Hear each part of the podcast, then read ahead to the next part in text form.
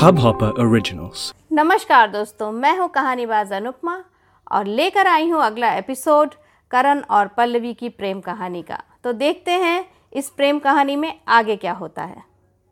दस दिन ही गुजरे थे कि सच में ही जंग छिड़ गई। सारे देश से सैनिक बॉर्डर की तरफ़ पहुँचने लगे। आए दिन बसों की बसें दिखाई देती, जिसमें भारत माता की जय का हुंकारा लगाते हुए सैनिक जा रहे होते। सरकार बार बार संदेश दे रही थी कि इस कठिन परिस्थिति में संयम बनाए रखें, अपनी ज़रूरतों पर काबू रखें और देश के लिए जो हो सके करें। सारे देश में देशभक्ति का जज्बा बुलंदी पर था। पल्लवी भी चाहती थी कि वो भी कुछ कर पाए, पर इस सारे माहौल में उसे करण की चिंता हमेशा लगी रहती थी। दो दिन पहले ही करण के पिताजी ने बताया था कि यश को भी फौज का बुलावा आया है। वो फौज में जाने की तैयारी तो पहले से ही कर रहा था, लेकिन जंग को देखते हुए एकेडमी की तरफ़ से जल्दी बुलावा आ गया था। ज़्यादा से ज़्यादा लोगों को भर्ती किया जा रहा था। सचमुच मामला बहुत गंभीर ही था। पल्लवी ज़्यादा से ज़्यादा अपने को व्यस्त रखने की कोशिश करती और जब किसी तरह समय नहीं कटता था तो वो स्वेटर बनाने लगती। किसी तरह अपने दिल को समझाकर कैट की तैयारी भी कर रही थी। एक दिन रात का खाना खाकर पल्लवी का परिवार सोने जा रहा था कि फ़ोन की घंटी बजी। सबका दिल थम सा गया। इस समय किसका फ़ोन हो सकता है? मैं देखता हूँ, कहकर पल्लवी के बाबूजी फ़ोन की तरफ़ बढ़ गए। हेलो? हेलो, अरे करण, तुम कैसे हो बेटा? मैं ठीक हूँ, आप लोग कैसे हैं? सब ठीक है, सब ठीक है, लो मैं पल्लवी को बुलाता हूँ। पल्लवी, जल्दी आओ, करण का फ़ोन है। करण का? पल्लवी खुश होकर दौड़ी आई। हेलो करण, सच में तुम ही हो ना? हाँ जाने मन, मैं ही हूँ। तुम कैसी हो? मैं ठीक हूँ करण, और तुमसे बात करके और अच्छी हो गई हूँ। तुम्हारी बड़ी याद आ रही थी। एक दिन का रेस्ट डे मिला है। कल ही कैंप पर वापस लौटा हूँ। करण, बहुत अच्छा किया जो फ़ोन कर लिया। बड़ा सुकून मिल गया तुम्हारी आवाज़ सुनकर। अच्छा बिना वजह परेशान तो नहीं हो रही हो ना? नहीं, बिल्कुल नहीं, करण। पहले मैं चिंता करती थी, पर अब तो गर्व है कि तुम देश के लिए लड़ रहे हो। वाह, ये हुई ना मेरी पल्लवी वाली बात। करण, बड़ा मन करता है कि मैं भी कुछ कर पाऊँ। देश के लिए कुछ तो करूँ। तुम कर सकती हो पल्लवी, तुम बहुत कुछ कर सकती हो। सच में, क्या कर सकती हूँ मैं? देखो, सारे जवान इधर आ जाएँगे। पीछे उनके घरों में बूढ़े माँ बाप हैं कुछ की बीवियाँ डिपेंडेंट हैं, कुछ बीमार हो सकती हैं, फिर बच्चे हैं, इन सबको मदद की ज़रूरत होगी। उन्हें कोई चाहिए जो उन्हें पूछ ले, कहीं जाने की ज़रूरत हो तो ले जाए, तबीयत ख़राब हो तो डॉक्टर के पास ले जाए। तुम और तुम्हारी सहेलियाँ मिलकर ये काम कर सकती हैं। हाँ करण, ये काम तो मैं बिल्कुल आराम से कर सकती हूँ। यही करूँगी।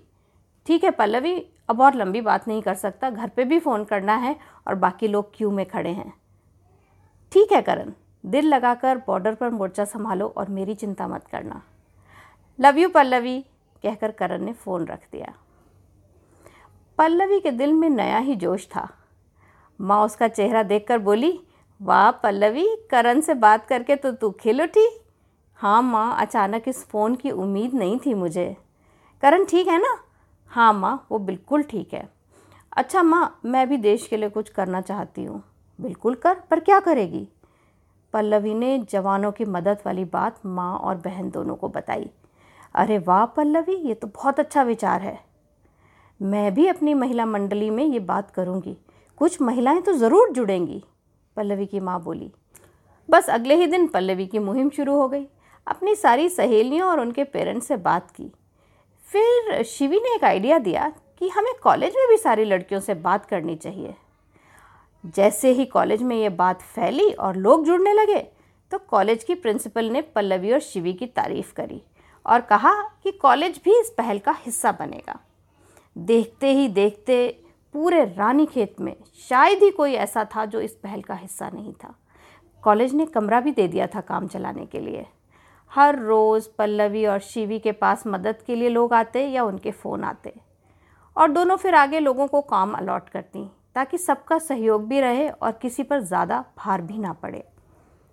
रानी खेत में जितने भी सैनिकों के घर थे, वहाँ हफ़्ते में दो बार कोई ना कोई खबर लेने जाता था।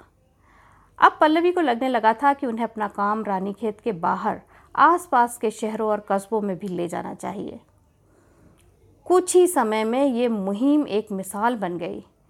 सारे देश के लोग इसकी जैसी पहल करने लगे और जहाँ कभी पल्लवी का वक्त ही नहीं कटता था, वहाँ अब दम लेने की भी फुर्सत नहीं थी। अब पल्लवी को करण की चिंता नहीं होती थी, बल्कि वो ये सोचती थी कि जो मैं कर रही हूँ, उससे करण को कितना गर्व होगा। पल्लवी रोज़ न्यूज़ देखती थी। उसे लगता था कि बॉर्डर पे क्या चल रहा है ये हाल उसे पता होना चाहिए। और एक दिन एक बड़ा ऐलान हुआ कि भारत ने दुश्मन देश के हमले का तगड़ा जवाब दिया है। और आज भारत के लड़ाकू विमानों ने दुश्मन के इलाके में टेररिस्ट कैंप्स को भारी क्षति पहुंचाई है।